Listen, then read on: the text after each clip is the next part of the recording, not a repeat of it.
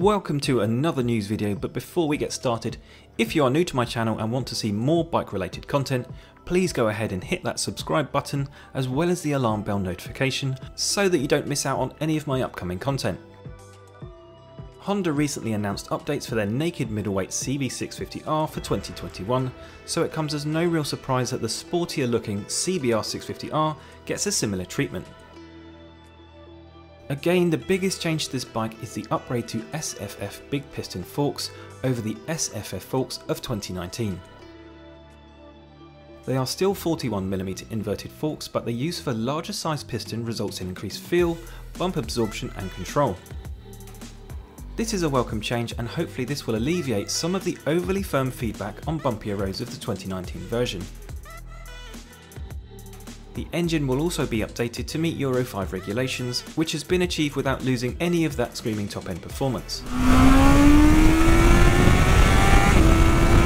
Honda have managed to accomplish this through revisions to the ECU, cam lobes, intake timing, exhaust pipe, catalyzer and silencer, as well as the addition of a crank pulser.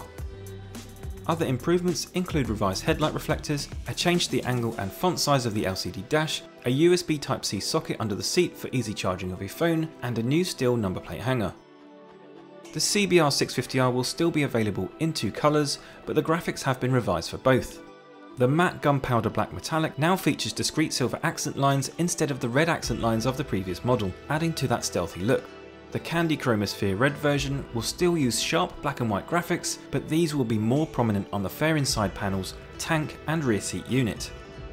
So some pretty decent changes for 2021, the major change of course being the front suspension but this is a welcome change and as I've said in the previous video, it's great that Honda are listening to feedback. So are these changes enough to tempt you to buy one of these bikes? Let me know what you think in the comments. Thank you guys so much for watching this short video and don't forget to subscribe for more bike videos coming very soon.